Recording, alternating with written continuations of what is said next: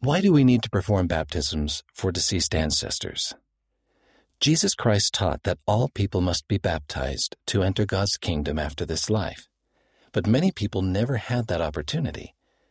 God has revealed that those who have passed away who were not baptized can have the gospel of Jesus Christ preached to them in the spirit world. He has also revealed that the living can be baptized on behalf of these people. These baptisms must be done here on the earth. We can search for records of deceased ancestors and perform baptisms for them in the temples. This gives them the opportunity to accept baptism, which is necessary for the celestial kingdom.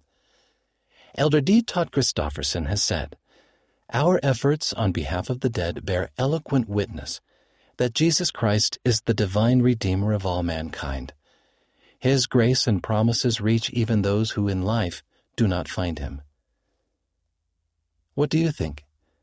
How am I supposed to let my light shine if I'm not the most outgoing? Send your answer and photo by October 15th, 2023.